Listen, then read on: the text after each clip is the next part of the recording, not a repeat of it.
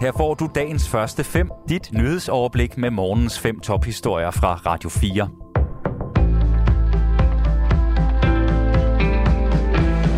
Det er onsdag den 28. september. Mit navn er Thomas Sand. Velkommen til en udsendelse, der i høj grad handler om gaslækagen i Østersøen. Den amerikanske udenrigsminister Anthony Blinken lover Danmark og Europa fuld støtte. Det fortæller udenrigsminister Jeppe Kofod, der har haft en snak med Blinken om gaslækagerne i Østersøen. I et telefonopkald i aftes orienterede han amerikaneren om situationen, som den bliver udlagt af de danske myndigheder. Her står det klart, at lækagerne er et resultat af eksplosioner. Det viser flere landes seismologiske målinger. Tilbage lovede Anthony Blinken at støtte fuldt op om Danmark og Europa, fortæller den danske udenrigsminister. Fuld støtte til, øh, til, til, til Danmark og til Europa øh, europæisk energisikkerhed. Øh, det her det er jo også foregået i internationalt farvand, øh, så det, det er noget, der, der, der ligesom vedrører os alle sammen. Øh, og, og, øh, og der samarbejder vi tæt med alle allierede, ikke mindst amerikanerne. Det er det fuldt støtte fra amerikanerne. Det var sådan lidt det vigtige budskab, og, og vi selvfølgelig også øh, kan til bund til, hvad der, hvad der er sket her helt pressemøde i aften slog statsminister Mette Frederiksen sammen med Jeppe Kofod og flere andre minister det fast, at det er en bevidst handling, der har ført til lækagerne. Hvem handlingen stammer fra er endnu uvist. Arbejdet på at undersøge det vil pågå de næste dage, det fortæller Jeppe Kofod. Der har været gættet fra flere sider på, at angrebet kan stamme fra Rusland. Det er der dog ikke fremlagt beviser for. Udenrigsministeriet har kommunikeret til Rusland, at eksplosionerne er en bevidst handling.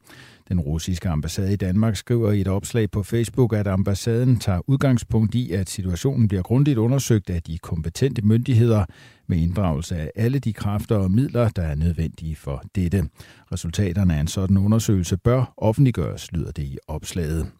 Og EU reagerer også på gaslækket. EU-kommissionens formand Ursula von der Leyen vil have fuld klarhed over gaslækagerne på Nord Stream-forbindelserne i Østersøen. Det skriver hun på Twitter, efter at hun har talt med statsminister Mette Frederiksen. Von der Leyen skriver, at et hvert bevidst forsøg på at forstyrre europæisk infrastruktur på energiområdet er uacceptabelt. Det vil blive mødt med den stærkest mulige reaktion, skriver hun.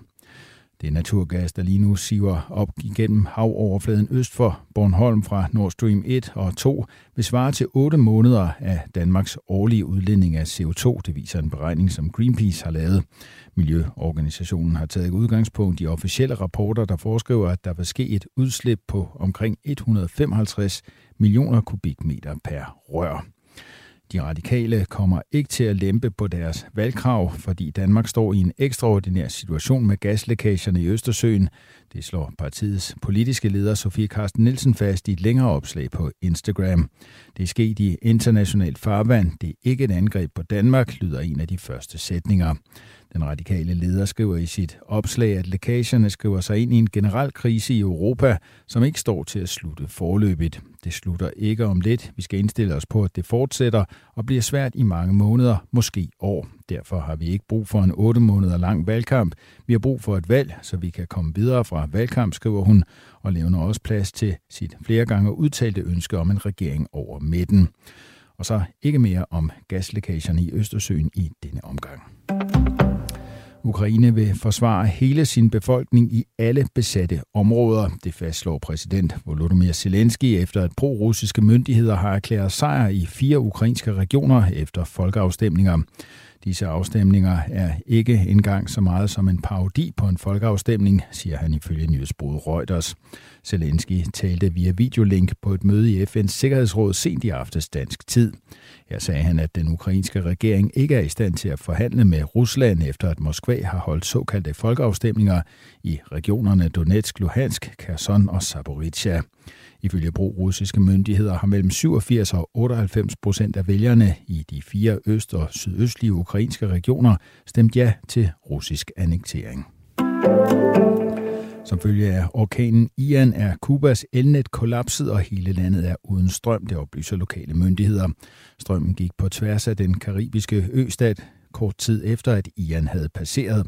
Inden da havde orkanen hervet den vestlige del af landet med voldsomme vindstød og oversvømmelser.